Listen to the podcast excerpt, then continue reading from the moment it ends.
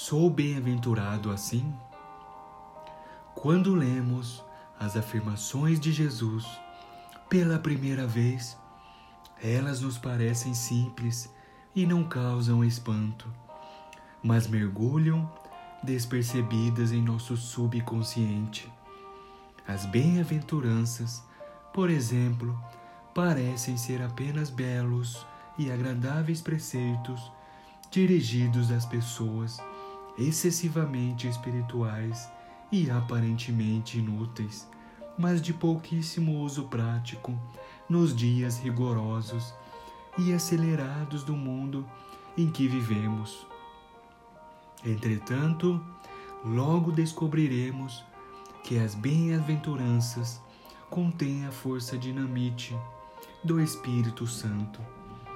Elas explodem quando as circunstâncias da nossa vida as detonam.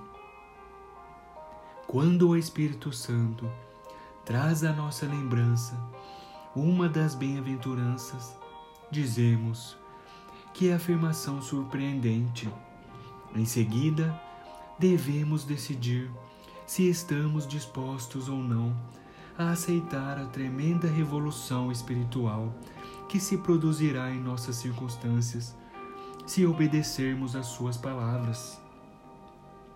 É assim que o Espírito de Deus age. Não precisamos nascer de novo para aplicar literalmente o Sermão do Monte.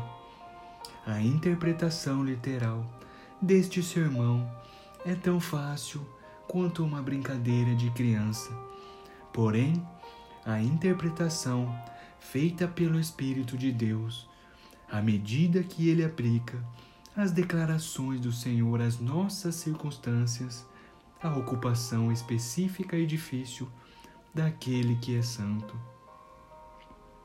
Os ensinamentos de Jesus chegam a ser desproporcionais quando comparados à nossa maneira natural de encarar as coisas e de início podem nos causar um desconforto incrível. Temos de gradualmente conformar o nosso caminhar e a nossa conversação aos preceitos de Jesus Cristo, à medida que o Espírito Santo os aplica às circunstâncias que vivemos. O Sermão do Monte não é um conjunto de normas e regulamentos, é uma imagem da vida que viveremos quando o Espírito Santo puder agir livremente e sem obstáculos conosco. Bem-aventurados os pobres em espírito, pois deles é o reino dos céus. Bem-aventurados os que choram, pois serão consolados. Bem-aventurados os humildes, pois eles receberão a terra por herança. Bem-aventurados os que têm fome e sede de justiça, pois serão satisfeitos. Bem-aventurados os misericordiosos, pois obterão misericórdia. Bem-aventurados os puros de coração, pois verão a Deus.